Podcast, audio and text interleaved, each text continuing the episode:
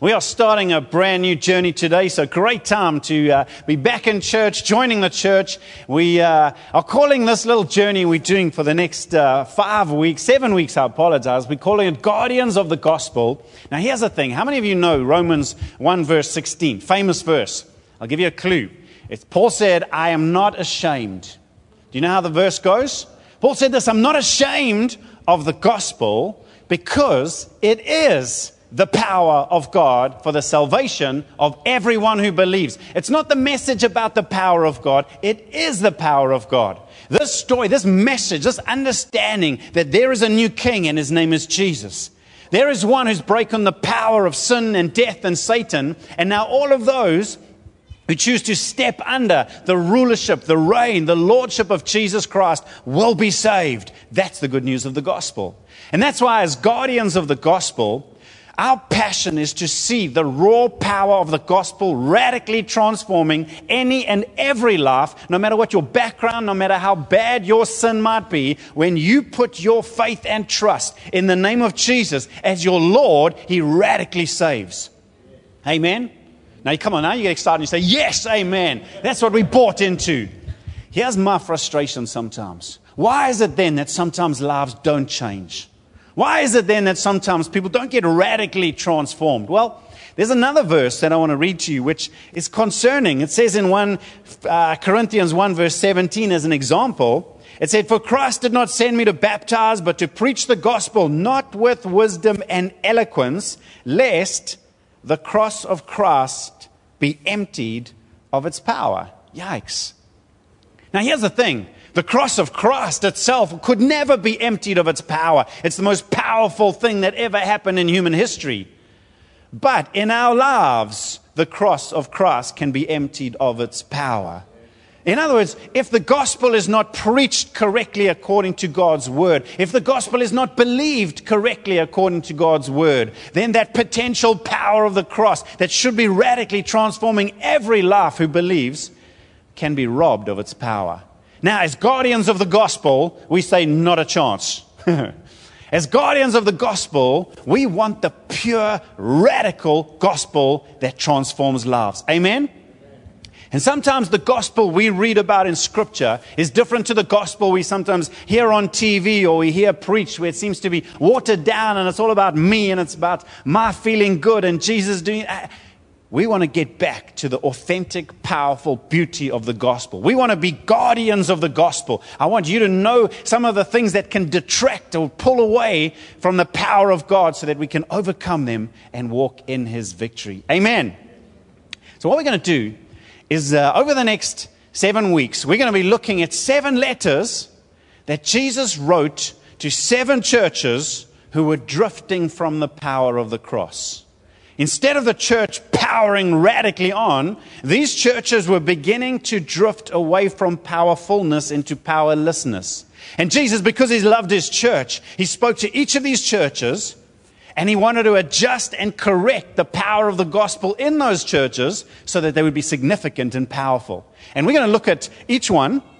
And we're going to start off with the first one today because I believe in every one of these letters there's something that we need as guardians of the gospel. There's something we need to learn to take hold of, to apply to our lives, because we don't want the cross robbed of its power. So, if you're sitting next to your spouse right now, I want you to take their hand, please. There we go. There we go. Now, there's something intimate about holding hands. I mean, honestly, I mean, think about it. I mean, uh, and it's not just, it's not just spouses holding hands. Uh, and I know some of you are not married yet. I'm watching you.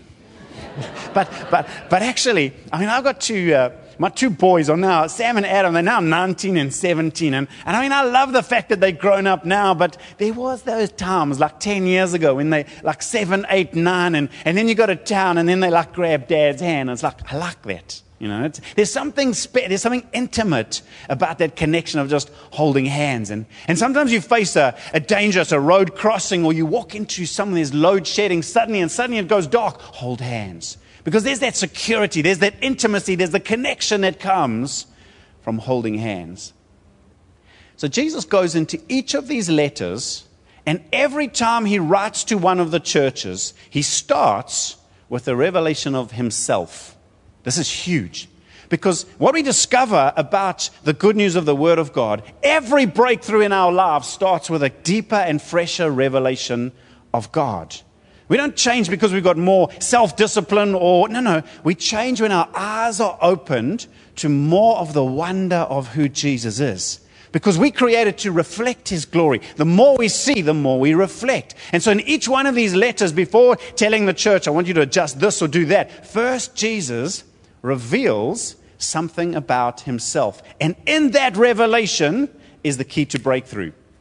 So, I'm going to read to you. We've been reading out of the book of Revelation. Don't worry, not the heads, horns, end times. This is a church that's going to be radical and overcome right to the end. So, in Revelation, I'm going to back up from uh, chapter 2, and we're going to start actually in Revelation 1, verses 19 and 20. And this is now Jesus speaking to John, his uh, disciple and close friend who wrote down this book.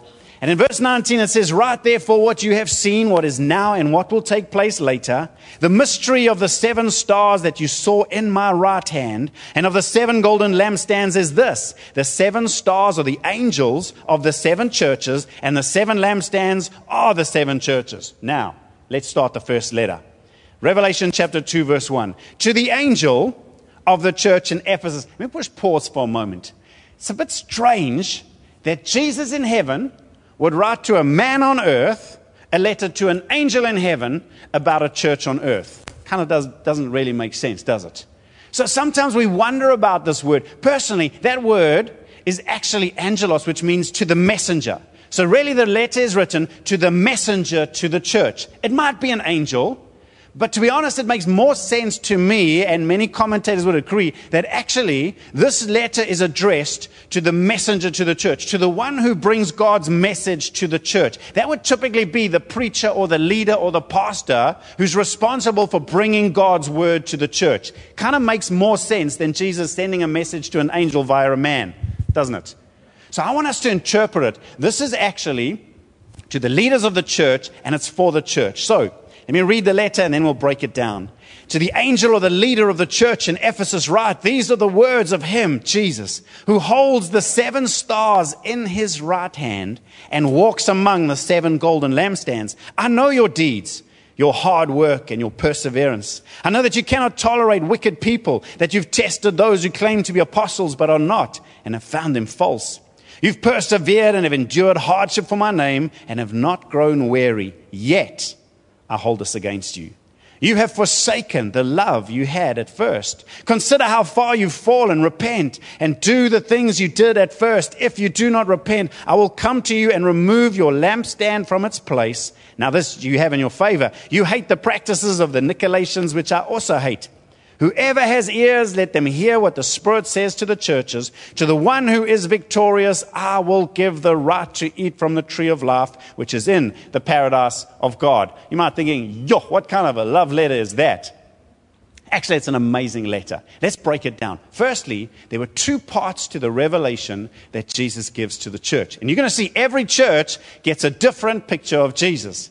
This picture, and we read it right in the beginning, it says, uh, These are the words of him, Jesus, who holds the seven stars in his right hand. Why don't you put up your right hand quickly? There it is. Now, this is the picture. Those seven stars we just read, the seven stars are those seven angels or the seven leaders. In other words, Jesus is saying, This is the picture I want you to see. You are leading, leaders in the kingdom. You are leading from the very palm of my hand. It's a beautiful thought. I mean, for me, the, the, platform that I lead from is, is not a stage, it's not a pulpit. What a beautiful feeling to know actually we get to lead from the very palm of Jesus' hand. Now, here's the thing. You might think, oh, I want to be a leader. Well, good. That's probably the Holy Spirit. Then rise up and begin to lead. But more than that, every one of us as children of God, I want you to catch this revelation that Jesus holds us in the palm of his hand. So many people have this, this thought that, you know, God is up there somewhere. He's above the clouds somewhere, and here we are struggling on earth. No. Remember, we are going to reflect the revelation we have of God. So if you have a revelation that God is somewhere out there, you're going to have a distant connection with God. But if that by the Holy Spirit right now, it would break into your heart, you serve the Jesus who holds you in the palm of his hand. Let me just read some verses over you as examples in In Psalm 73, verses 23 and 24, yet I'm always with you. You hold me by my right hand. Come on. I want you to picture that. This is the God that we serve. Hold you by my right hand. You guard me with your counsel, and afterwards you take me into glory. Psalm 139, 7 to 10. Where can I go from your spirit? Where can I flee from your presence? If I go up to the heavens, you there. If I make my bed in the depths, you there. If I rise on the wings of the dawn, if I settle on the far side of the sea, even there, your hand will guard me, your right hand will hold me fast. Do you have a revelation, friends, that we live in the very hand of our God? Isaiah had this revelation, and it says in Isaiah 41 13, For I am the Lord your God who takes hold of your right hand and says to you, do not fear, I will help you. Come on. I mean, how many of you need to hear that this morning? God is saying to you, I take hold of you by the right hand. I am the God who holds you by your right hand, and I say to you, do not fear, I will help you. And if that doesn't get through, maybe verse 14 will. Do not be afraid, you worm Jacob. Maybe encourage the person next to you. Say to him, Don't be afraid, you worm Jacob. There we go. Bunch of worms. Anyway, do not be afraid, you worm Jacob. Little Israel, do not fear, for I myself will help you, declares the Lord, your Redeemer.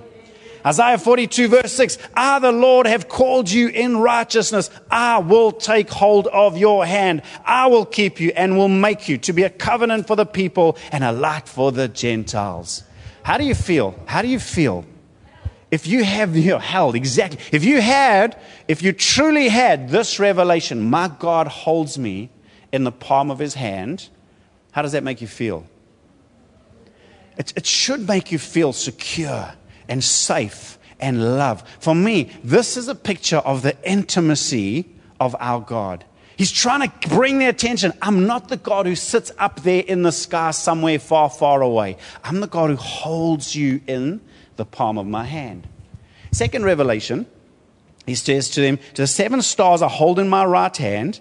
And then he carries on and he says, and walks among the seven golden lampstands. Now, it's just been revealed in the previous verse that the seven lampstands represent the seven churches. Sorry, musos, I know I'm treading on uh, dangerous ground here, but I want you to picture these lampstands right here and we've got Outlook Church, we've got Community Church, we've got the Presbyterian Church, we've got the Baptist Church. Here's some churches in Richards Bay. And it says, I'm the one who walks among the lampstands.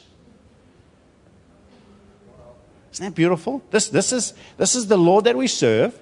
And it says he's walking amongst the churches. Once again, not, not up there, out there somewhere. This speaks about the presence of God amongst his people. Now, take, I mean, let me actually give you two scriptures quickly. I know we're going to run out of time today, but hopefully the word of God will go in deep. Matthew 18, verses 19 and 20. I tell you that if two of you on earth agree about anything they ask for, it'll be done for them by my Father in heaven. For where two or three gather in my name, there I am with you. I'm with you. I'm among you. Ephesians 2 21, 22. In him the whole building is joined together and rises to become a holy temple in the Lord. And in him you two are being built together to become a dwelling in which God lives by his Spirit. Church, I want you to take these two pictures. Jesus is writing to the church and he's going to he's going to rebuke them. But before he rebukes them, because he loves them, first comes the revelation. Now, here's the revelation. Church, I'm holding you in my right hand. Church, and my presence is right there amongst you. This is a picture of the intimacy that Jesus has with his church. Because now, guess what he's about to say to the church? So, why have you lost yours? That's what this message is about. Remember, the revelation is key to the breakthrough. First, we're going to reflect the revelation that we have. Now, listen to this because it's amazing. We get to to the challenge. And in verse number four, he said, uh, No, no, let me keep on uh, reading from verse two. He says, I know your deeds, which is a little bit of an aside, but many times people come to the pastor and say, Yes, pastor, I know that we're not married and we're sleeping together, but God knows my heart. How much we love each other. It's interesting because he writes about the heart. He says it's desperately wicked. And it says here, not. He doesn't say, I know your heart. He says, I know your deed. Anyway, moving on, right along. Just move quickly. Anyway, I know your deeds, your hard work, and your perseverance. I know that you cannot tolerate wicked people, that you've tested those who claim to be apostles but are not, have found them false. You've persevered and have endured hardship for my name and have not grown weary. This church is doing well. Honestly, this church, when I look, their deeds are good, their hard work's good, their perseverance good. They won't tolerate wicked. There's a, there's a strength. Many churches were getting that wrong. They endured hardship in my name. They'd not grown weary. This was a five star church. This was a church that was powering and pumping and doing great things for God. And then Jesus says to them in verse 4 Yet I hold this against you. You have forsaken the love you had at first. Consider how far you've fallen. Repent and do the things you did at first. If you do not repent, I'll come to you and remove the lampstand from its place. Now, here's the big idea. The one thing that I want us to catch today, which is huge. Friends, we can cultivate a Christian lifestyle without being in love with Jesus. And that's the danger. That's the danger right now. Three things he highlights. Number one, we can have all the external signs of devotion, the signs of devotion. That means deeds, hard work, perseverance, discipline, commitment, policies, procedures, spiritual discernment. We can exhibit signs of love without being in love. We can cultivate a lifestyle of loving Jesus, but have stopped being in love with Jesus. And Jesus says, This is what I hold against you. On the outside, you're doing so well. Your deeds reflect devotion, but your heart is no longer intimately in love with me. Then this is, gets worse. Because then he says, and, and you've done it for the right reasons. You've endured for the right reason. Here's the challenge. We can do things for the right reasons, for his name. In other words, we can do something out of love for Jesus without being in love with Jesus. And that challenges me. Am I still doing it because I love you, Lord? Or just because it's the right thing to do? And then he says, You've, you've persevered and not grown weary. To not grow weary means you're keeping the tank full. And here's what challenges me that means sometimes we can do the ministry stuff that actually fulfills us. I, I, can preach and lead, and, and I love preaching. And even as I preach, it can fill my tank, even though it empties me physically, spiritually, it's filling me up. And you might serve, you might play music, you might make coffee, and, and you love that because you love serving the Lord, and it fills your tank. But are you still in love with Jesus? And I want us to catch. Remember, we're talking guardians of the gospel. This is radical. The gospel is designed to work when we love Jesus. What's the greatest command? Love the Lord your God with all your heart, all your soul, all your mind, all your strength. Stop trying to be a good Christian. Love Jesus. Love Jesus. Let your heart be consumed. Let the fire of love for Jesus, just the one who holds you in his hand, who wants intimate relationship with you, love Jesus. I've served the Lord for 32 years. Haven't ever backslidden. Thank you, Jesus.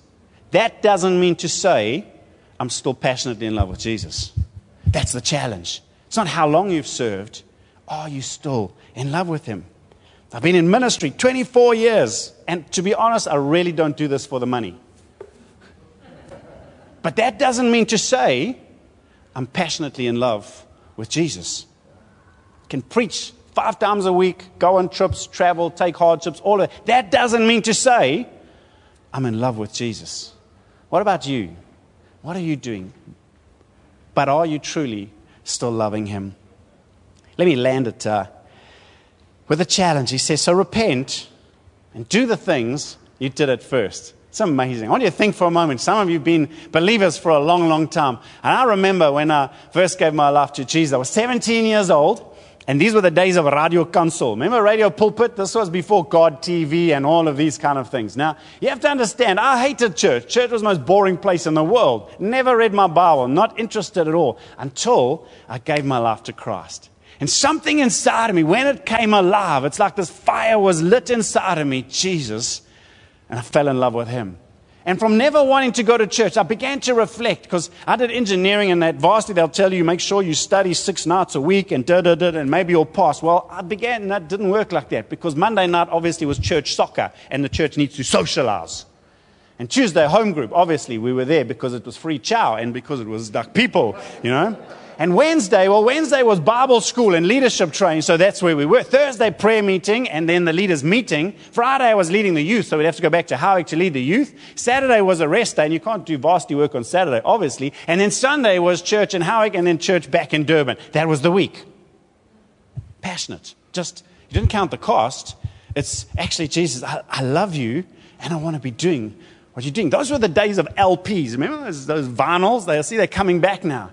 But someone came into the church and preached about how the devil was taking over rock music and it's backtracked and it's from the pit of hell. And, and I remember this passionate zeal inside of us, breaking all those records, smash them, bind you in. Maybe a little bit misguided. Point is, passion, the passion for Jesus. And uh, anyway, just the wonders. In 1 John 2, verse 15, says, Do not love the world or anything in the world. If anyone loves the world, the love of the Father is not in them. Matthew 24, 12, it says, Because of the increase of wickedness, the love of most will grow cold, but the one who stands firm to the end will be saved. Tonight, what I'm going to do, if you want to come back this evening when we sing a whole bunch more homegrown songs, I want to look at what did this church do when he says, go back to what you did at first. Well, Acts chapter 19, if you want to do some homework, Acts chapter 19 is the story of the gospel coming to the city. And just to give you a little glimpse, they were so passionate, they got kicked out of the synagogue, but that's okay. That's not just kicked out of a church, that's the centerpiece of their culture that they were willing to turn their back on because they love Jesus. It says they met daily for discussions, every day. How often do you go to church? Every day. Passion, not have to, passion. It says, In this way, the word of God came to the whole province. Awesome. When people came from all over KZN and they heard the word of God at Outlook, amazing. Guess where they all stayed? In your houses. Think with me.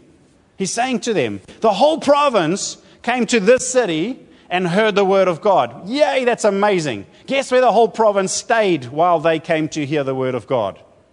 Your homes. In other words, you gave up your spare rooms, your meals, you hosted every weekend, your house was open house because it's not your house, it belongs to the Lord. Passionate. Seven, the seven sons of Sceva said, Flip, Paul is casting out demons like Jesus did. Why don't we try? And so it says they went around trying to cast out demons in the name of Jesus that Paul preaches. Get out. And then the one demon popped out, beat them up. They go bleeding naked. It's a crazy story, but here's the thing there's no sitting back and let's just be spectator Christians. No, no. There's this leaning forward saying, well, if it's in the Bible, let's try. Let's try. Let, us do it. There's, there's not this conservative holding back passion for Jesus. It said there was such radical repentance. People openly confessed their sins. When last did you confess a sin to someone else?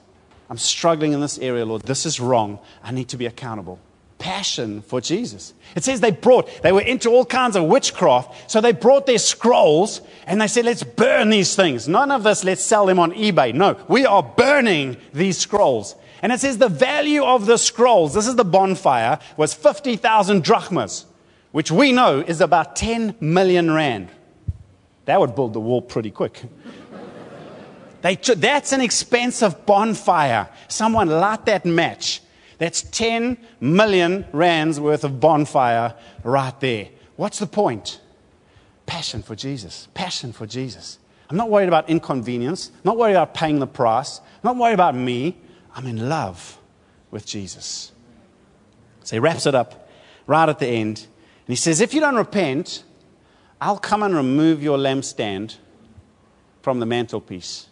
Can you imagine when we, we get so into our duties and our deeds and our hard work, and we, we stop being intimately in love with Jesus. And Jesus says, Well, listen, this is the result. I'm just going to put you here as a church, and I'm going to keep on walking here. What does it mean? Does it mean the church closed? No, no, church is still going. Does it mean they still sing on Sunday and pray? Yeah, they do, but what does it mean? It means there's no more presence of Jesus in the church. The church has lost the intimacy of the presence of God and lost its impact. It should be shining from the mantelpiece, not sitting down in a cupboard. How many churches have fallen into that trap? This church eventually fell into that trap. Why? Because duty was up here, but m- intimacy with Jesus was down here. We've got to keep intimacy high, higher than that sense of duty. And so he says, Whoever has ears, let them hear what the Spirit says to the churches, to the one who is victorious. I will give the right to eat from the tree of life, which is in the paradise of God. How do we stay with that burning passion inside of our hearts? Well, remember in the Garden of Eden, there were two trees. Don't eat from the tree of the knowledge of good and evil. That's, he says, stay away. But there was another tree, remember? The tree of life. And they could eat of that tree as much as they wanted. And now, Jesus is the tree of life. And he says, My body is real food. And he invites us to come and feast on him, the living word. Church, I want to encourage you. Don't read your Bible because you have to. Go and feast on the Lord.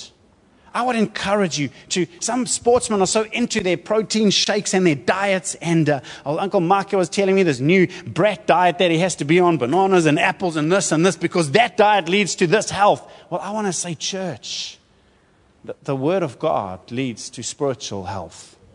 We want that passion. Let's feed on His Word. I want to read and finish with the words of Psalm 1. Blessed is the one who does not walk in step with the wicked, or stand in the way that sinners take, or sit in the company of mockers. Bras are good, but that shouldn't be your primary spiritual input. The Word of God should be, not with the, the men around the fire, but with Jesus in His Word. Bras are good. Word of God brings life. But whose delight is in the law of the Lord and who meditates on his law, his word, day and night. That person is like a tree planted by streams of water, which yields its fruit in season, whose leaf does not wither. wither. Whatever they do prospers. Here's my prosperity preaching for the day. you want to prosper? Meditate. Meditate is not emptying your mind, it's focusing your mind. The difference between milk and meat is chewing. So stop being a baby and just drinking the word of God, someone else's devotion, someone else's daily this, daily that. No, no, no. Eat yourself. Chew the word of God. Chew it. Chew it. There's nutrients in God's word. Begin to meditate on his word, and the life of God is released into us. And so it can be through us. Amen? Amen. Love Jesus. Love Jesus. Love Jesus. This is the power of the gospel. Amen. Amen. Would you stand with me, please?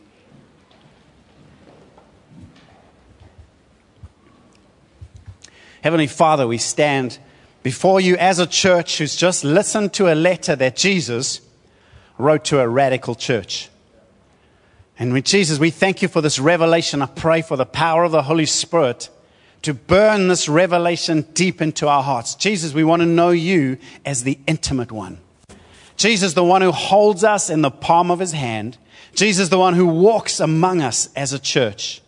Jesus, we want to know it, not in our heads, but in our hearts, so that we would reflect to the world the intimacy of Jesus. And Father, we want to come, just like this church, and repent before you today. Lord, if we've lost the passion and burning fire of being in love with Jesus, the Savior of our soul, the one who loved us so much he would die, he died on the cross for us. Jesus, we want to come back to that first love. We repent right now. We want to get back into that place of doing what we do just because we love you so much. Friends, won't you take a moment just in your heart? What do you need to pray today? What repentance do you need to make today? And if there's anyone here this morning who's never received the good news of the gospel, we are guardians of the gospel. We want to see the power of the gospel transforming your life. So if you here this morning and have never received Jesus Christ as your Lord and Savior and said, Yes, Lord, to experience His love bursting into your heart, then I would love you to respond right now. Our eyes are closed, but if this is you, you'll know it because your heart is beating 180 beats per minute. Why don't you put up your hand right now and we would love to pray with you? Is anyone like that? Why don't you slip up your hand right now and say, Pastor, that's me. I want to receive Jesus today. Is anyone like that? Just never want to miss an opportunity. Wonderful. Thank you, Lord. Thank you, Lord. Father, I pray right now for those responding, those wrestling. I encourage you to pray. Pray a prayer, surrender. We surrender our hearts to victory in Christ. Father, we surrender to the Lordship of Jesus in our lives. Not my will, your will be done. We trust you, Jesus, because we love you. Thank you, Lord. Father, I pray that you would radically save. We pray, Lord God, that we would be a church known primarily for our passionate love for Jesus. Thank you, Lord God, for what you're doing in our hearts. Thank you for your incredible love. Thank you that your gracious hand rests upon us in Jesus' name. And God's people say, Amen. May the Lord bless you. We would love to pray for some folks. So if you put up your hand, if you need prayer for healing, why don't you join us right now on the red carpet? Otherwise, may the Lord bless you. There's tea and there's coffee. Let's fellowship together. God bless everyone. See you again soon. Amen.